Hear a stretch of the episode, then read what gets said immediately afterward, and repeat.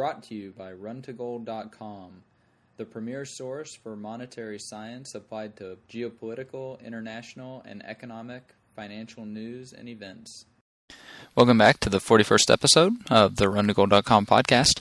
This is an interview I had on WBT News Talk Radio with Pete Kaliner out of North Carolina. And during the first break, he made a joke. Well, I made a joke about, he said there was some static on the line and he'd never heard anything like it before. And I was like, well, I can't hear it. I, maybe it's the black helicopters. Anyways, uh, he asked me, you know, we get into the interview and he asked me, well, what can we do to, to fix this? If you were an advisor to Obama, what would you do? And so I start getting into it, and lo and behold, as soon as after I say that there's no uh, authority in the Constitution for Federal Reserve notes, boom, my phone completely dies.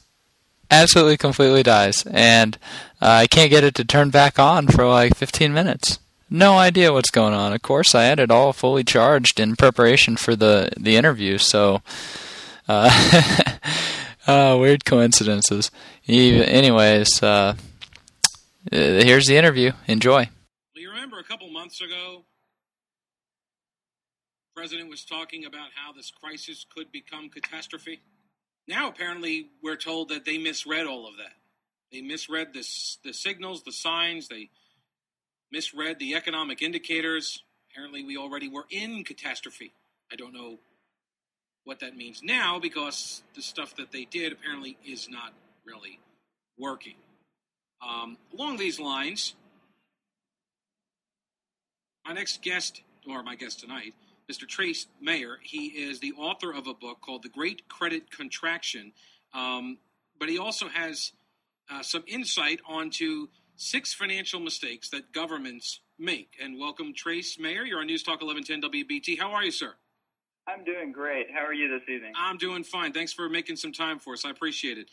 Uh, so, first off, uh, give us an idea. Give us your background. Uh, you know, who are you, and uh, what what prompted you to write this book, The Great Credit Contraction? Uh, well, a little bit of my background. I hold a degree in accounting. I also hold a degree in law. So I come to financial commentary from a little bit of a of a different perspective. I was prompted to write the book because I've always been fascinated with the financial markets, and uh, I talked to a lot of friends and family about it, and they'd always be asking me questions. And eventually, they asked me to start a website, uh, which I did, called RunToGold.com. And it's really kind of taken off. And a lot of my readers asked for a book to clarify some of the uh, basic fundamental economic laws and how they work and how they apply. And so that's uh, what prompted me to write the book, is people asked for it. So uh, I obliged and I wrote it. And the website is runtogold.com. We'll have that linked up to our website as well. Um, and so you write this book, and in it you outline these. Uh, you you call them economic laws, these fundamental economic laws. How many of them are there, and can you kind of give us bullet points on them? Oh well, well there there are a lot of uh, economic laws that are at work. Uh, for example, people act in their own self-interest. Uh, for example, um, but when it when it comes to these six things that the governments are doing, uh, these these uh, particular laws that are applying, uh, for example, they're trying to prevent or delay the liquidation of bad investments. For example, a lot of people bought a lot of houses and commercial real estate property and other things, and they took out a lot of debt to do that. And now the market's trying to liquidate these bad investments. And the government is trying to prevent or delay those liquidations. They're coming out with different programs like the TARP or the TALF or, or these other bailouts. And, and so what they're doing when they, when they do this is they're inflating the currency. Uh, they're printing a lot of money out of thin air. Well, that further uh, exacerbates the problem. That further causes more malinvestment and it's all done in, a, in an effort to keep wages up uh, and also to keep the prices of this real estate and other bad assets up uh, when really it needs to come down because people paid more than the stuff was worth anyways. And so uh, these are a couple of the things that are that are uh, at work. A couple of the laws that are that are being meted out, you could say. And it's a lot like gravity. What of the argument that uh, the dot com bubble uh, was uh, replaced with the, the housing bubble and uh, that that was kind of by design? I've heard criticism that Alan Greenspan, uh, you know, ostensibly an Ayn Rand aficionado, um, that, that he, in essence, created this housing bubble uh, and that by necessity it had to pop. And there was no similar efforts to prevent that pop for the tech bubble.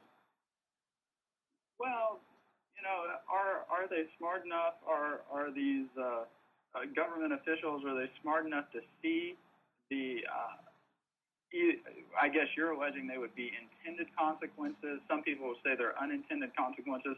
For for some reason, I kind of I, I don't know if they're that smart. um, but Green, but Greenspan uh, very well could be because he was a, he was as you said an Ayn Rand uh, disciple. He he does come from the Austrian School of Economics, and I'm also of the Austrian School of Economics. And you, you'll notice a lot of these people who call themselves economists, they didn't see this coming. Uh, either Republicans or Democrats, left or right. I mean, all across the aisle, a lot of these people that call themselves economists, they didn't see this coming. And they say, oh, well, nobody saw this coming. Well, that's not actually correct. There are a lot of economists who saw this coming, and coincidentally, they're all pretty much from the Austrian School of Economics. And this really highlights a point. Uh, and the point is that what is taught as economics in most of the universities, uh, most of the economists in the large banks, they're not actually, uh, they haven't actually studied economics, but they've studied political dogma called economics. And that, and because they've studied this political dogma, whether it's the Chicago School of Economics or whether it's uh, Keynesianism or some of these other uh, schools that are out there, these other branches of thought, it's still based on fundamentally faulty premises. And when you start off with a fundamentally faulty premise, the analysis that comes out of that will also be faulty. Uh, it's similar to if you start off with the premise that the sun revolves around the earth, whatever model you construct uh, will be faulty. Right. And so, and so, like we had a lot of court physicists that used to argue that the sun revolves around the earth, today we have a lot of court economists who, by analogy, argue that the sun revolves around the earth. And that, and now that their models are failing, they're like, oh well, nobody could have seen this coming. Well, there are some Galileos out there or Copernicuses that did see this coming Right. and and understand why it happened.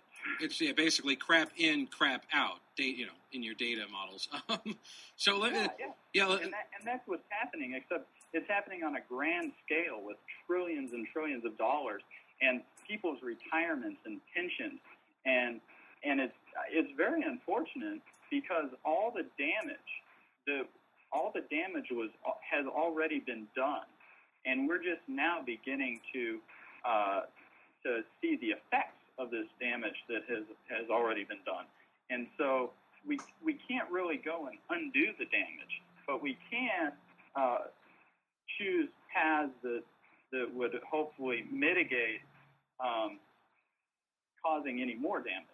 But unfortunately, uh, a lot of the policies coming out of Washington, and, and you know, Bush started the bailout, right. and Obama's just making them bigger. so uh, left or right, they, they still both seem to be infected with this financial insanity virus, where it's like, well, let's just keep causing more and more pain. It's because they've got to do something, or else people think they're not doing anything. Um, right, and and yeah. actually doing nothing would would would probably be the best thing that they could do because it would allow for the liquidations to happen quickly. It would allow uh, people to to get uh, offloaded of these bad assets, and then they could begin reallocating capital in a much more efficient manner. And so, you know, the best thing that Washington could do would be to sit on their hands, you know. Right. But of course, there are a lot of special interests like the banks uh, that that want to be bailed out. And so instead of Washington sitting on their hands, they they pass legislation that that takes a lot of capital uh, and shifts it from uh, innocent parties and gives it to the more culpable parties like the banks and and bails them out at the expense of somebody else. And so we're seeing a lot of special interest at work and and you know I guess that's just the political process and, what we do here in America. Yeah, Trace Mayer is uh, my guest. He's got a website, runtogold.com. He's also the author of a book, The Great Credit Contraction. And uh, you're, you're an entrepreneur, investor, journalist, although we won't hold that against you. I was one myself. And uh, monetary scientist. Uh, you got a law degree, and you say you come from uh, your, you, you, you, your writings and workshops focus on the works of economists Murray Rothbard and Ludwig von Mises. Those are Austrian economists, I'm assuming, from the Austrian school. I'm sorry? Yes, sir. They're, okay. they're from the Austrian School of Economics. Gotcha. And uh, Ludwig von Mises was the first one. Wrote most of his books were published in the very early 20th century, so 1910 or so. And then Murray Rothbard uh, picked up kind of where he left off. There are other Austrian economists like uh, Frederick Hayek, who won the mm-hmm. Nobel Prize uh, for his writings about central bank interference in the market with interest rates and how it uh, regulates production. But uh, yeah, so that's that's kind of my background there. Gotcha. So let's see. Uh, you've got six financial mistakes governments make. Go ahead and recap. We've already gone through a couple of them. R- tick off the ones you've already gone through uh, in the first segment here. Okay, so the first four that we talked about, uh, first, the governments try to prevent or delay liquidation. And this is liquidation of uh, bad investments, uh, malinvestments. So people bought a bunch of homes, they overpaid, now there's a bunch of debt. They're trying to prevent or delay uh, the falling of these house prices. They do this by, and this is the second point, they inflate the currency further. Uh, and the two reasons they, they do this, the, the third the third point would be they want to keep wages up when wages should be coming down, and also uh, number four they want to keep prices up, the prices of these uh, bad assets. Isn't this paid for? And isn't that exactly what the the government did and, and the central bank did? Uh, in the run up to the Great Depression and during the Great Depression, with artificially inflated wage controls, max, you know, uh, uh, telling industries uh, what they what they could pay their workers. Yeah, yeah. I, I mean, it was called New Deal. Yeah.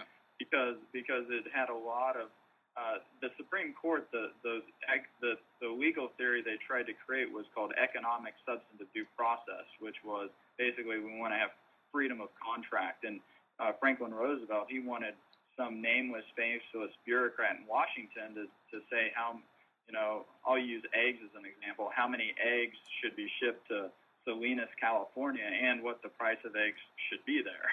and the, the Supreme Court kept striking him down until he threatened to put more justices on the Supreme Court until they vote the way that, that he wanted them to vote. And then that's when uh, the Supreme Court started switching their votes and allowing the New Deal legislation through. And it's actually called a constitutional revolution.